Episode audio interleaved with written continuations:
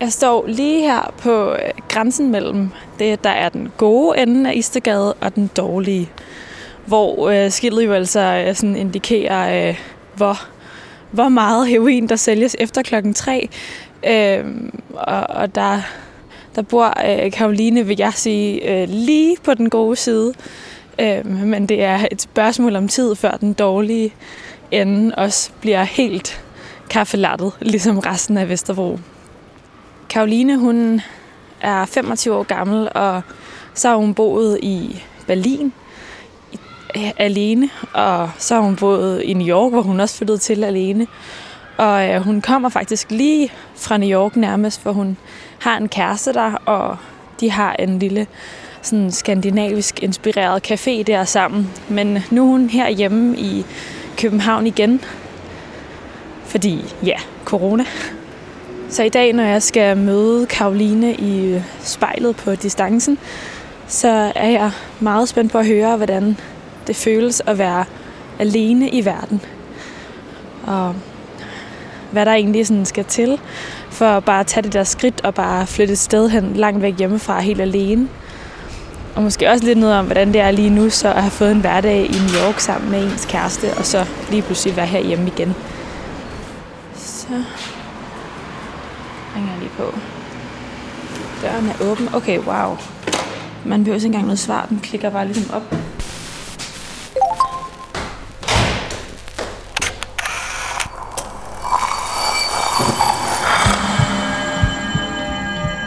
Vi ser os i spejlet hver dag.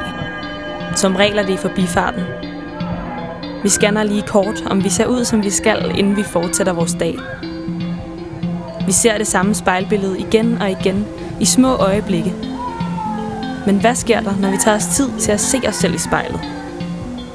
Hvad ser vi, hvis vi ser os selv i øjnene? Sådan rigtigt. Hver uge vil vi besøge fem unge, og bede dem om at bruge en time i selskab med deres eget spejlbillede. Jeg hedder Liva Mangesi, og du lytter til spejlet.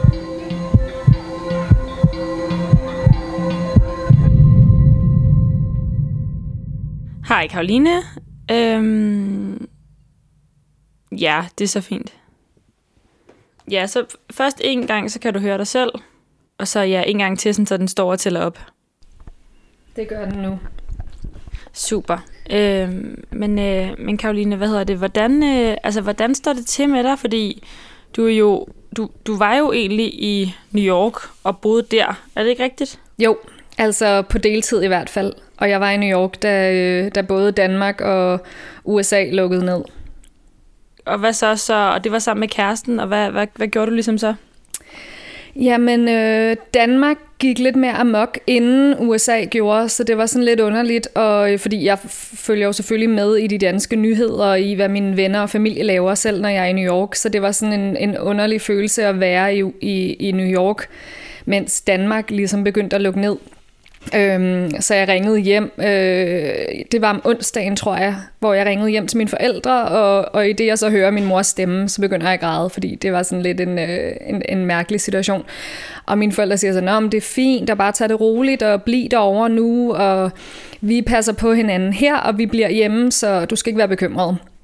Og øh, om torsdagen, altså dagen efter, så går øh, Mette Frederiksen live og lukker Danmark ned. Og det var så her, det, det blev rigtig alvorligt, og så ringede mine forældre og sagde, at de synes altså, at jeg skulle komme hjem, og, øh, og det kunne ikke gå hurtigt nok. Øhm, og så brugte jeg et par dage på ligesom at finde ud af, hvad skulle jeg gøre, og øh, prøve at ombestille min billet og finde en ny, og det ene og det andet. Og det var en mega svær beslutning, fordi en del af mig ville selvfølgelig gerne blive, og jeg havde en masse ting planlagt i New York, som jeg skulle. Øhm, jeg var blandt andet ved at udgive en guidebog og skulle filme til den.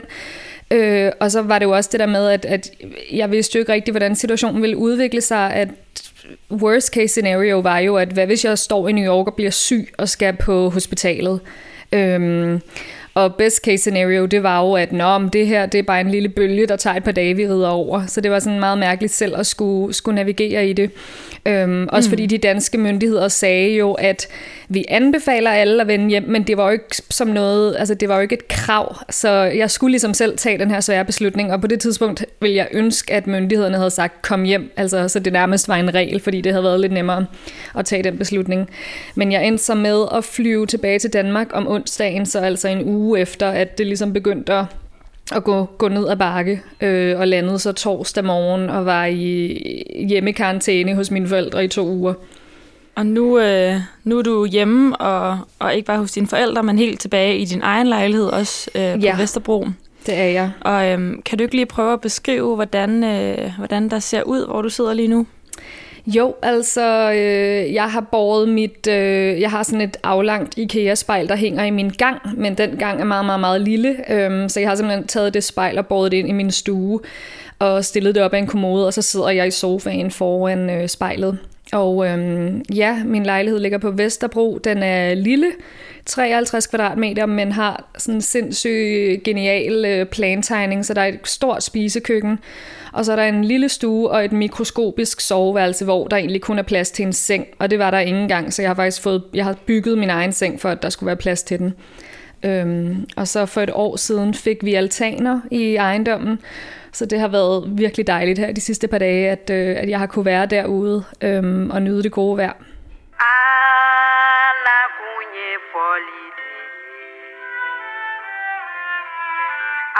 Den her sang minder mig om en af mine bedste veninder, der har været rigtig meget igennem, og øh, hun har en meget speciel plads i mit hjerte.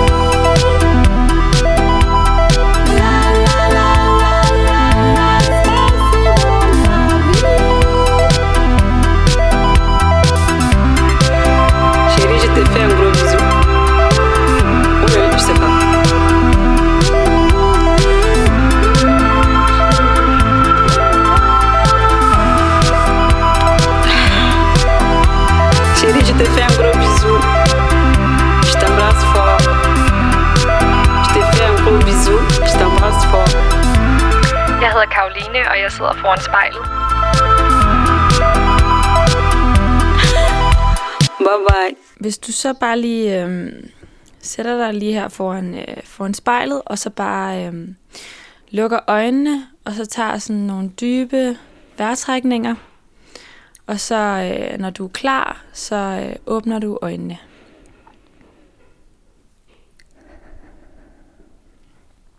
så jeg åbnet øjnene. Så hvad ser du, når du øh, kigger ind i spejlet? Jeg ser mig selv, og øhm, i dagens anledning har jeg både taget øh, rigtigt tøj på, øhm, hvilket jo ikke er sket hver dag her den sidste måneds tid. Øh, og jeg har endda også taget makeup på, hvilket heller ikke er sket hver dag. Hvordan øh, føles det der med at sidde i, øh, i makeup og, og rigtigt tøj? Det føles rart, fordi det er, det er sådan et lille glimt af, at, øh, at, at verden er normal. Øhm, så, så det føles næsten som at, at være tilbage til, hvordan jeg havde det før, før alt det her corona-kaos. Og hvordan var det, du havde det før?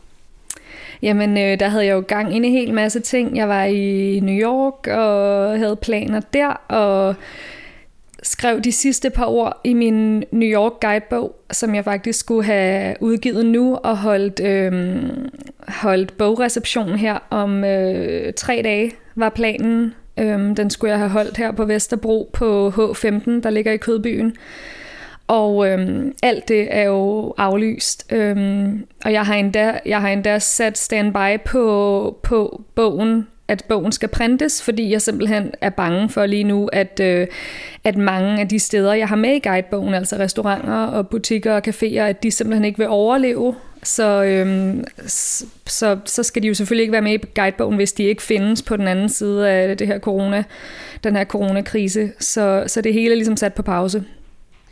Hvordan øh, ser du ud inde i spejlet, når du sådan, alting er sat på pause?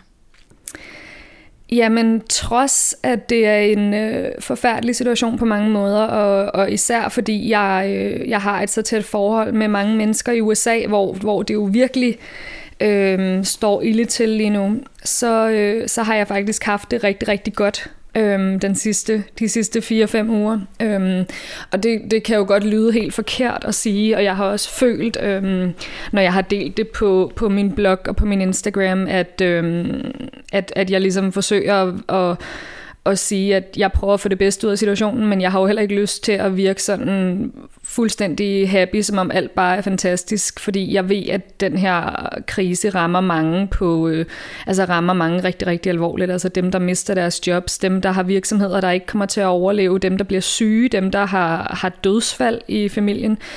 Men, øh, men, men jeg, jeg tror bare, jeg har, Øh, jeg har grebet det an ved at sådan vende situationen til noget positivt. Øh, så selvom det selvfølgelig også har ramt mig og mit forhold, og det her med, at jeg ikke kan udgive min bog som planlagt, og jeg havde en masse planer, der, øh, der ligesom er, er røget i vasken, så, øh, så, så tror jeg, det har været godt for mig, øh, at, at jeg pludselig ikke har planer i kalenderen, at jeg egentlig bare har kunne kunne tage tingene i et virkelig langsomt tempo, og jeg har fået tid til en masse ting, jeg altid gerne har ville gøre, men som jeg ikke har, har prioriteret i min kalender, som altså alle sådan nogle huslige pligter, som at sy og strikke og brodere og bage og lave mad, og jeg har endda lavet mit eget flisebord.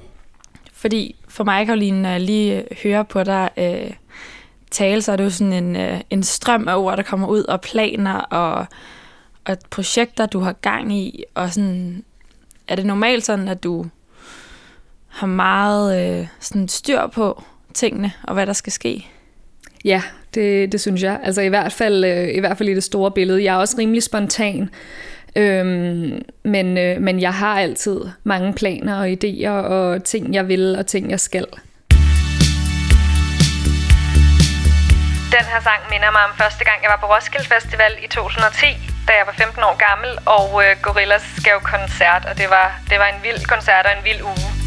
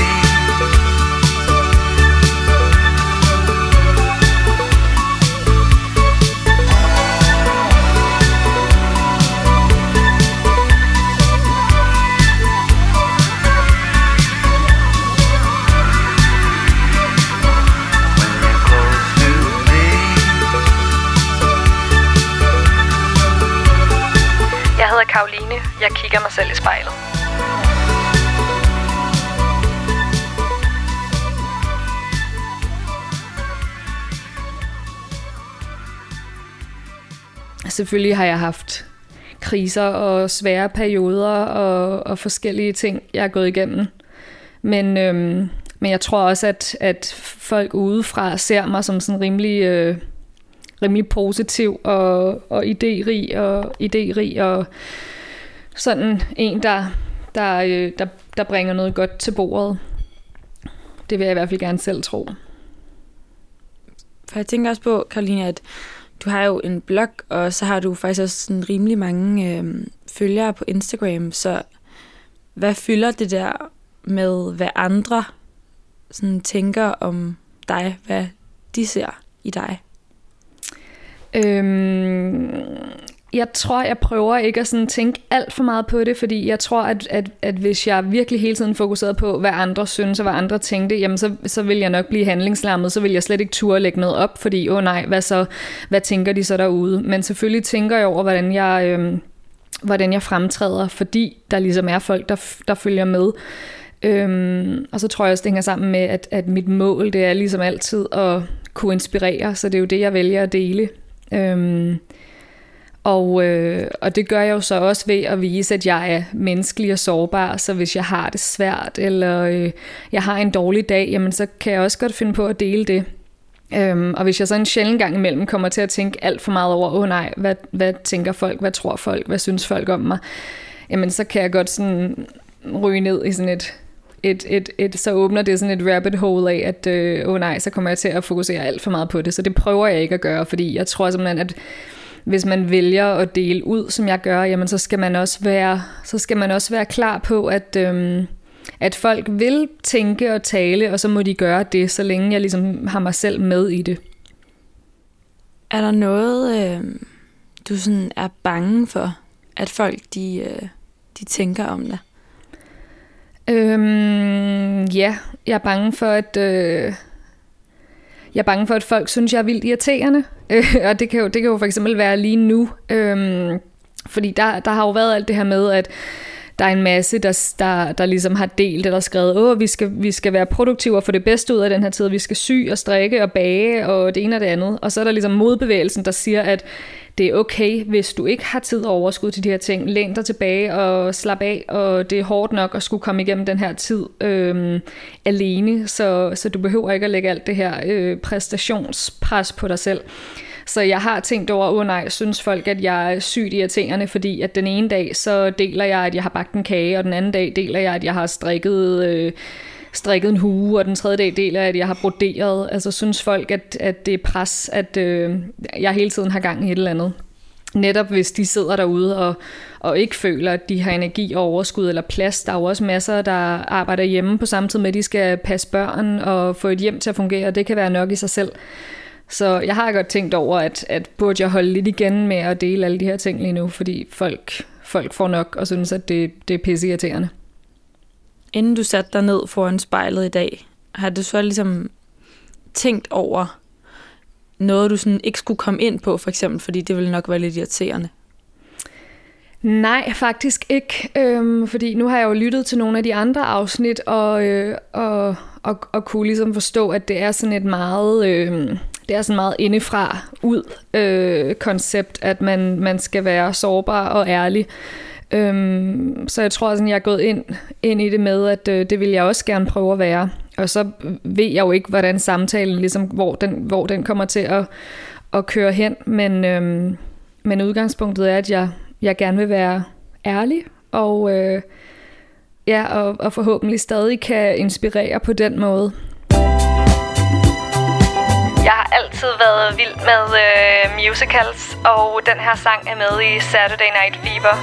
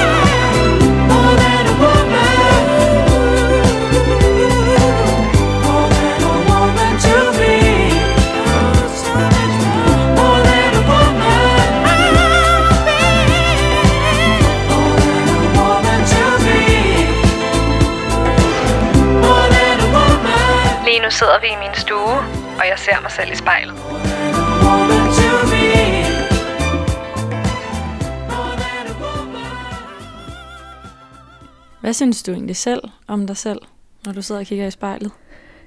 Jamen, øh, på, en, på en god dag, der, øh, der synes jeg, jeg er mega sej. Øh, og jeg synes, jeg er, øh, jeg er god til at gå efter, gå efter det, jeg gerne vil. Øh, og få, få skabt en masse ting. Og at jeg har opnået meget, og, og det vil jeg gerne blive ved med. Og øh, så synes jeg også, at... Øh, det er også noget, jeg virkelig øver mig i, og noget, jeg har fokuseret på i mange år, men at jeg, øh, jeg på en god dag er klar over, hvor mega privilegeret jeg er. Øhm, og på en dårlig dag, eller på en, et dårligt moment, eller en dårlig halv time, jamen så synes jeg, jeg er, jeg er udulig, og øhm, jeg opnår ikke det, jeg gerne vil, og jeg bliver aldrig til noget, og øh, jeg har, jeg har jeg har ikke styr på det, og jeg kan ikke finde ud af det, og jeg kan ikke finde ud af det, og jeg ser grim ud, og øh, jeg er for tyk, og alle sådan nogle dårlige tanker, så dem har jeg selvfølgelig også. De der tanker omkring at være udulig, hvor starter de ligesom henne? Jeg, jeg er ultra B-menneske, og det har jeg altid været, og mine forældre sagde, at jeg var den den bedste baby, fordi jeg, øh, jeg, jeg sov fra de lagde mig i seng, og så 12 timer frem. Så der var ikke noget med at vågne om natten eller tidligere om morgenen. Og øh, så er jeg på samme tid, tager jeg noget medicin, der gør mig til endnu mere B-menneske. Så nogle gange, hvis jeg ikke har planer, eller noget, jeg skal. Så selvom jeg sætter alarmer hjemme, så kan jeg være sådan fuldstændig zombie og sove igennem alle alarmerne, og så kan jeg vågne klokken et om, om eftermiddagen, og så bliver jeg mega sur på mig selv, fordi så får jeg sådan en følelse af, at når, nu har jeg alligevel sovet hele dagen væk, så så bliver det en lortedag. Hvad er det, du går glip af ved at vågne sent?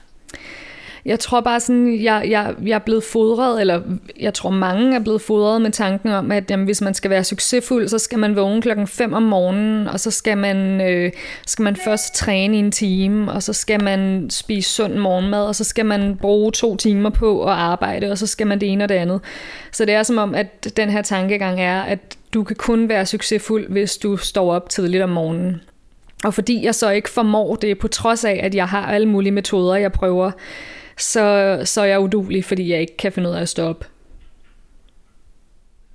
Jeg synes før, du sagde noget omkring at have privilegier, som øh, var meget interessant. Altså, når man sådan ser på dig, ligesom du ser på dig selv i spejlet lige nu, kan man så se, at du er privilegeret? Det synes jeg. Øhm, altså, uden at det sådan er overvældende. Øhm, jeg har en, en sund og rask krop. Jeg har smykker i ørerne, som jeg har fået af forskellige familiemedlemmer, og det må være et tegn på, at de godt kan lide mig. Øhm, og så har jeg pænt rent tøj på, og så sidder jeg i, øh, i min egen andelslejlighed. Det er sådan rimelig privilegeret, som jeg har i standsat og indrettet, fordi jeg havde økonomisk formåen til det. Øhm, så, så det synes jeg er sådan, det er rimelig privilegeret. Den her øh, medicin, du tager, som også gør, at du øh, ligesom ekstra meget bliver B-menneske og sover ekstra længe. Hvad, hvad er det for noget medicin? Jamen det er faktisk, øh, det er faktisk antidepressiver, øh, men jeg tager dem ikke som antidepressiver. De fungerer som nervemedicin øh, i den dosis, jeg får dem. Og det er det her med, at der findes mange, mange typer medicin, som egentlig er lavet til, til én funktion, men så fungerer de til andre funktioner. Øhm, og dem tager jeg, fordi jeg har lidt af spændingshovedpine i jamen, snart 10 år. Øhm, og til tider rigtig, rigtig, rigtig slemt, hvor det går ud over min hverdag og min, mine præstationer. Og det er jeg så i behandling for på Rigshospitalet. Og det er, det er så et led af behandlingen, det er medicinen, men jeg har så også jeg går derude til en fysioterapeut øhm, fast, og så har jeg været med på et hold, der, øh, hvor man simpelthen lærer at slappe af, fordi man, øh, man, man anerkender på hovedpinehospitalet, at øh, spændingshovedpine, det, er, det kan ofte være psykisk bestemt. Øhm, så hvis jeg, øh, hvis jeg er stresset eller ked af det, jamen så sådan per automatik, uden jeg egentlig registrerer det, jamen så kan det skabe en hovedpine hos mig. Øhm, og i værste tilfælde, så har jeg jo haft hovedpine i to uger non-stop. Øhm, og det gør jo, at det er rimelig svært at, øh, og for mig at, at, at vedligeholde alle de planer og idéer, jeg har. Øhm, og så bliver det ligesom de her to fjender, at der er den fysiske smerte i hovedpinen, men så er der også den psykiske, fordi jeg bliver ked af det og vred, når jeg har hovedpine. Og det gør mig også endnu mere stresset, at hvorfor forsvinder den ikke? Karoline, er det meget øh, sådan vigtigt for dig, at øh, der altid er gang i mange ting? Både og. Øhm, jeg synes også, at øh, altså jeg, jeg kan godt lide at have gang i den, og lide at have mange projekter, og sådan har jeg altid været. Men, øhm, men jeg synes også, jeg er god til at have timer eller dage, hvor jeg er øh, spontan, og hvor der er plads til at være sammen med mine venner og familie, uden at, øh, uden at det skal betyde, at øh, jeg kun har en, en halv time, fordi så skal jeg videre med noget andet.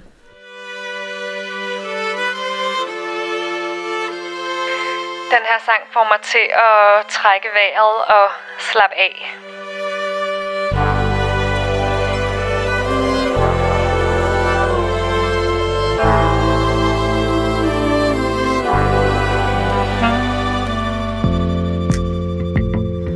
I'm a fool for that shake in your thumbs.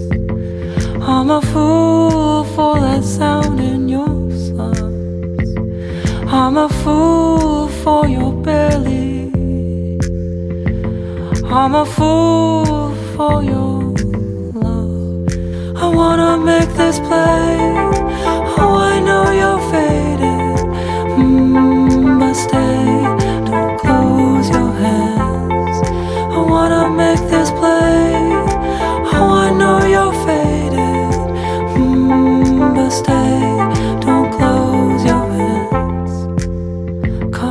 this pool, held in your arms. Caught like a fool without a alarm. We're in a natural spring with this gentle sting between us. I wanna make this play. Oh, I know you're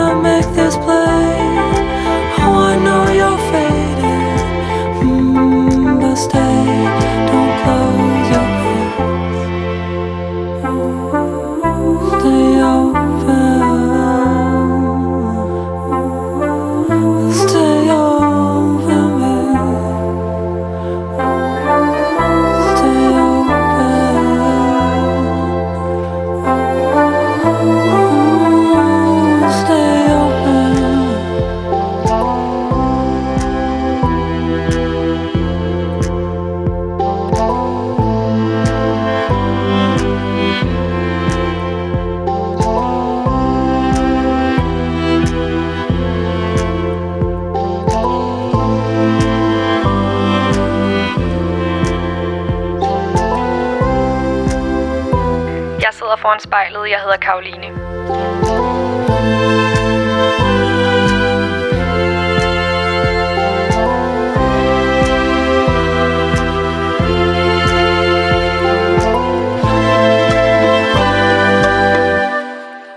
Hvad tror du er det første, man ser, når man øh, ser Karoline? Det kommer jo nok meget an på, hvem man spørger, fordi at øh, jeg jo ligesom, hvad kan man sige, eksisterer i forskellige sammenhænge. Øhm, der er jo både den, jeg er med min familie, og den, jeg er med mine venner, den, jeg er på studiet, den, jeg er i jobsammenhængen, hvis jeg sidder og skal, skal forhandle på min egne vegne, eller hvad end det er. Øhm, men jeg tror, at, øh, at sådan karaktertræk, så, øh, så er jeg sådan en, der har, der har styr på tingene. Hende her øh, sådan forhandler Karoline. Hvordan øh, ser hun ud? Hun har, øh, hun har, øh, hun har gået igennem nogle svære oplevelser. Øhm, og jeg, jeg er stadig i sådan en proces, hvor jeg, hvor jeg forsøger at lære det her med at sige fra, og det her med at, at være ærlig. Øhm, fordi jeg ligesom har haft nogle, øh, nogle episoder, hvor jeg virkelig sådan er, er, blevet, er blevet brændt, især i, i jobsituationer, hvor jeg er, er flere omgange løbet ind i, øh, i de her mænde-CEO-typer, øh, med deres egne virksomheder og deres egne startups, der så ser et lys i mig, fordi jeg har det her gå på mod, og jeg har alle de her idéer øh, og alle de her ting, jeg gerne vil føre ud i livet. Og det, det har jo så betydet i alle de her sammenhænge, at jeg er blevet udnyttet groft, øhm, og så ikke har formået at kunne sige fra. Øhm, Hvordan er du blevet udnyttet? Øh, nu er jeg over på den anden side, så jeg kan godt tale om det, og uden at blive, blive meget ked af det, men, øhm, men jeg var i øh, sådan helt... Øh, ud af det blå kom jeg i behandling for øh, modermærkekræft og øh, stod og skulle flytte til New York. Og det blev så udskudt, fordi jeg skulle opereres. Og øh, da jeg så endelig kom til New York, og jeg skulle have, øh, have startet den her, øh, på det her job, så øh, bad jeg om, om et par dages fri til lige at lande, og til lige at se min kæreste, som jeg jo ikke havde set i to måneder, fordi at jeg havde været tvunget til at, at blive i Danmark. Og øh, så fik jeg svar tilbage fra, fra, min, fra min nye chef, at øh, nej, jeg kunne, ikke, jeg kunne ikke få fri de her dage til at lande, fordi vi skulle bare i gang. Og så besluttede jeg mig for, at, øh, at jeg vil ikke, ligesom jeg havde gjort i for, altså, før det, øh, bare sige, ja okay, så gør jeg det, men jeg vil, jeg vil stå op for mig selv og sige fra. Og det gjorde jeg så, da, da jeg kom der min første dag. Øhm, og så sagde jeg, at inden vi startede, ville jeg altså godt lige tale med ham, og så var jeg ærlig omkring de her ting. Så, øh, så begyndte jeg at, at smågræde, selvom jeg egentlig prøvede at kontrollere, at det havde jeg ikke lyst til at sidde og gøre over for ham. Og, øh, og på trods af, at jeg jo havde gået ind til det med forventningerne om, at, at det ville give et godt resultat, og han ville være forstående, og, øh, og det ville ligesom være, være give pote, at jeg endelig turde sige fra, så endte det med, at han overhovedet ikke kunne se, siden fra, se sagen fra, fra min side, og han var totalt uforstående, og vi skulle bare i gang, fordi det var aftalen, og han havde virkelig travlt, og han kom med argumenter, som han stod op klokken 5 om morgenen, så han havde brug for, at jeg også løb hurtigt, hvor at jeg jo sad og tænkte, jamen det er også din virksomhed. Altså, øhm. så, så Karoline, det der med sådan at, øh, at sige fra, hvis nu du lige prøvede at gøre det inde i spejlet, hvordan vil ja. du så gøre det? Jamen, øh, alt efter hvad, øh, hvad argumenter der er, så, øh, så vil jeg så vil jeg, altså det er fortsat noget, jeg, jeg øver mig i, men at, at være ærlig og sige, at øh, nej, det, øh, det passer simpelthen ikke ind hos mig. Det, øh, det, det kan godt være, det giver mening for dig, men det gør det ikke for mig, men øh, her er en anden måde, jeg synes, vi kan gøre det på. Hvordan føles det at, øh, at sidde foran sig selv i, øh, i spejlet og øve og sige fra? Det føles rart, fordi at øh, i stedet for at i stedet for at skulle være alt muligt for alle mulige andre, mens jeg inde i hovedet tænker, hmm, det giver egentlig ikke rigtig mening for mig, hvad er det, jeg får ud af det her?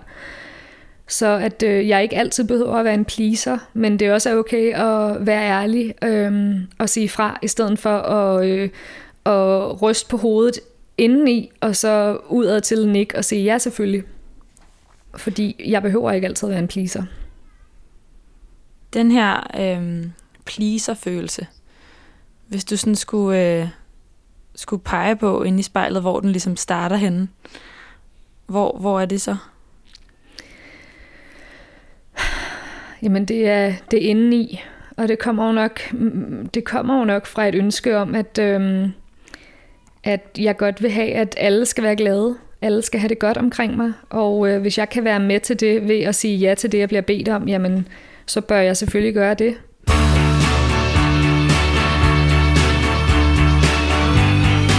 Jeg husker tydeligt i øh, en tysk team i folkeskolen, og vi så Christiane F., hvor øh, både David Bowie og den her sang er med. Du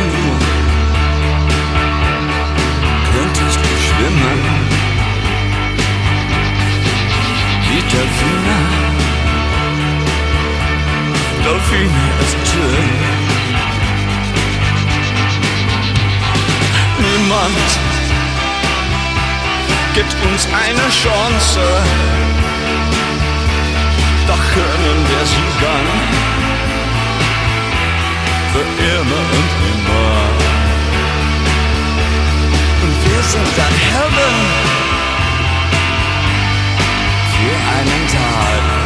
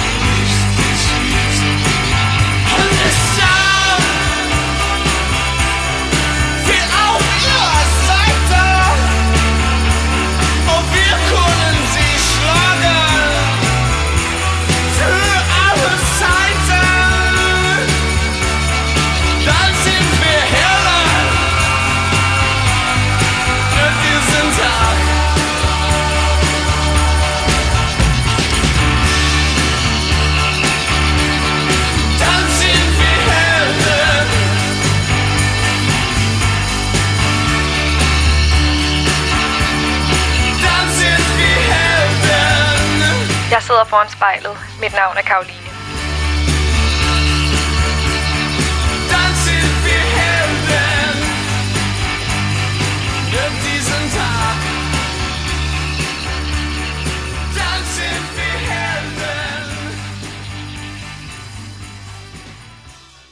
Når du ser dig ind i, i spejlet lige nu, og tænker på sådan det her pres, du også nogle gange kommer til at påføre dig selv, hvordan, øh, hvordan ser du så ud?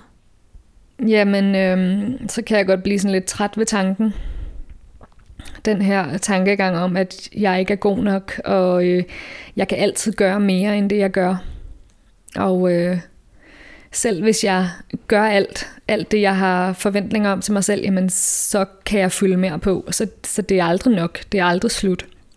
Og det, det kan jeg godt blive sådan lidt, lidt øh, træt og demotiveret ved tanken om, at, øh, at man kan aldrig bare sætte hak ved tingene, og så er de ligesom færdiggjort. Der vil altid være, der vil altid være mere. Det vil aldrig slutte. Når du kigger ind i spejlet lige nu, øh, hvem minder du så om? Jamen, øh, hvis, jeg, hvis jeg husker mig selv på, hvad det er, jeg, jeg, jeg altid har drømt om, siden jeg var helt lille, så, øh, så, så, så kan jeg godt lide at tænke på, at, øh, eller huske mig selv på, at Gud, jamen jeg er jo alle de ting, jeg altid gerne har ville, jeg altid gerne har drømt om. Tror du, at øh, hende, der ligesom sidder inde i spejlet, er lidt øh, hård ved dig nogle gange? Ja, det er jeg helt sikkert. Jeg har meget høje forventninger til mig selv. Øhm, og mange krav. Og øh, jeg skal ligesom jeg skal ligesom kunne det hele, jeg skal ligesom være det hele. Øhm, og, øh, og igen det her, at, at det er ikke det er ikke krav udefra, fordi dem, dem opfylder jeg jo, fordi jeg skal, og det kan være, hvis det er en opgave, jeg skal aflevere, eller en eksamen, jeg skal til, eller jeg har lavet en aftale med nogen. Øhm, fordi det er egentlig fint nok, det er jo bare, det er jo bare sådan nogle udefra forventninger og krav, dem, dem gør jeg bare, men det er de der urimelige krav og forventninger, jeg har til mig selv, som, som kan være svære at, øh, at tilfredsstille, fordi det aldrig er godt nok. Hvad drømmer du allermest om, Karoline? Jeg drømmer om at, øh, at være glad det meste af tiden, og øh, at kunne, kunne leve et liv, hvor jeg, jeg gør de ting, jeg er, øh, der gør mig glad. Øhm, og, og, og det er jo det, jeg ligesom forsøger at arbejde imod, at jeg vil, jeg vil, jeg vil finde den vej. Øhm, og det er det, jeg også kan være bange for, at hvad hvis jeg ikke finder den vej, eller hvad hvis jeg ikke formår at kunne opnå de her ting, jeg gerne vil. Men er det mest om at opnå ting, eller mest bare om at bare være glad? Jamen, jeg tror, de hænger sammen for mig. Altså, kan jeg, kan jeg opnå og skabe det liv for mig selv, som gør mig glad? Hvad, hvad er på listen i det liv? Hvad er ligesom på checklisten for, at, at det liv, det er som, helt som det skal være? Det er svært at sige, fordi jeg har, jeg har også de her sådan meget urimelige, øhm, umulige, umulige krav, fordi vil jeg nogensinde være glad? Altså, på den ene side, så drømmer jeg om, at, øh, at, at min kæreste og jeg, vi skal, øh, vi skal kunne fortsætte med at bo både i New York og i København og kunne rejse rundt. Og på den anden side, så drømmer jeg om, at vi vil have et fast liv sammen, der var mindre, øh, mindre fuld af eventyr, men mere sådan low-key normalt, ligesom andre har det, at man har et hjem, og man har et sted at bo, og det er bare sådan ens, ens liv kører, altså sådan et lidt mere 9-to-5-agtigt liv, fordi det er der jo også noget tryghed og noget, noget godt i. Øhm, så jeg føler mig tit sådan splittet mellem, at, øh, at jeg har jeg har drømme, der egentlig ikke stemmer overens, at sådan græsset er altid grønnere på den anden side. At jeg godt kan lide det her med at, øh, at rejse rundt og bo flere steder på en gang, og, og, og leve det her sådan lidt vilde liv. Og på den anden side, så, så hvis jeg er adskilt fra min kæreste i længere tid, så tænker jeg, åh gud, gid vi bare havde øh, et liv sammen, hvor vi, hvor vi boede fast sammen, og, og vi ligesom bare kunne leve sådan normal på den måde. For det lyder også lidt som om, at den her uro og sådan det her øh, en hurtig tempo og ting, der skifter, at det også er det, du egentlig også rigtig godt kan lide. Ja, præcis. Så, øh, så det er jo sådan lidt, øh, det hænger jo ikke rigtig sammen, at, at jeg vil begge dele på, på én gang. Og det, er jo, det, det hører jo også til hele det der med, at det er aldrig godt nok, fordi hvis jeg har det ene, jamen, så vil jeg have det andet.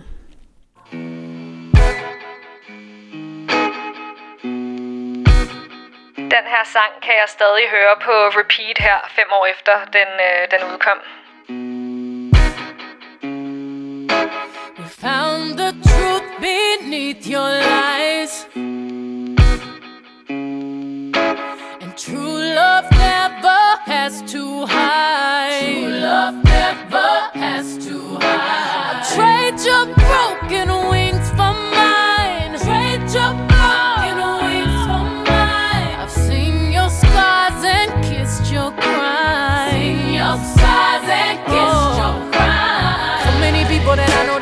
trying to touch you. Kiss up and rub up and fill up. Kiss up and rub up and fill up on you. Give you some time to prove that I can trust you. Again, I'm gonna kiss up and rub up and fill up. Kiss up and rub up and fill up on you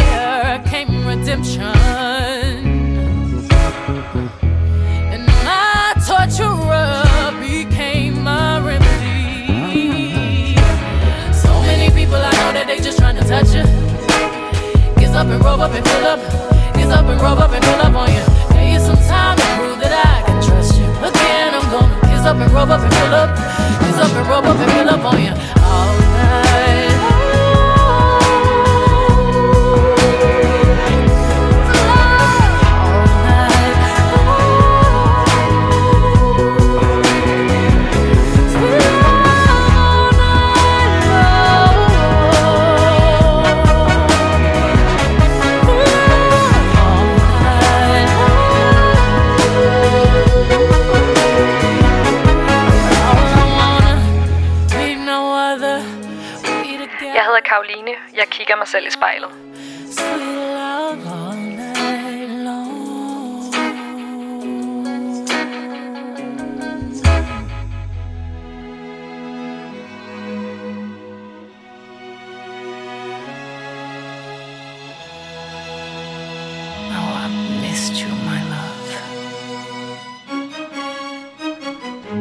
Hvordan øh, ser du ud i spejlet lige nu, Karoline, hvor du har siddet og kigget på dig selv i næsten en time? Lige nu har jeg en hånd på hovedet. Øhm, sådan næsten som om jeg, jeg, jeg tager mig til panden og tænker, jamen, hvad fanden, det hænger jo ikke sammen, det hele. Øhm, det er nærmest sådan lidt ironisk. Hvad er det, der gør, at den der øh, hånd, den sidder på hovedet, og du tænker, hvad fanden? Jamen, at, at jeg jo nu har sagt højt og bekræftet det her med, at, at jeg vil det hele på én gang. At, øh, at på den måde bliver jeg aldrig tilfreds, fordi når jeg har det ene, så drømmer jeg om det andet og omvendt. Og så kan jeg, så kan jeg i fremtiden sidde og tænke, gud, tænk jeg bare, gid jeg bare var taknemmelig på det tidspunkt, fordi nu vil jeg tilbage til den situation. Hvordan har det været at se sig selv i spejlet og også sige nogle af de ting højt? Det har været rart, fordi jeg tror nogle gange, at når man ligesom formår at sige ting højt, om det så er i en samtale med en ven, eller om det er til sig selv øh, foran spejlet, så det her med, at det ikke bare det ikke bare ligger som tanker inde i hovedet, men at man rent faktisk fysisk siger det højt, så, øh, så føler jeg, at jeg kan blive bekræftet i, at øh, altså nogle sandheder om mig selv, som vil hjælpe mig i øh, til, til at, øh, jamen at, at, at, at komme videre. Øhm, men stadig at huske på, at, at, at det ikke altid målet, der er, øh, der er målet.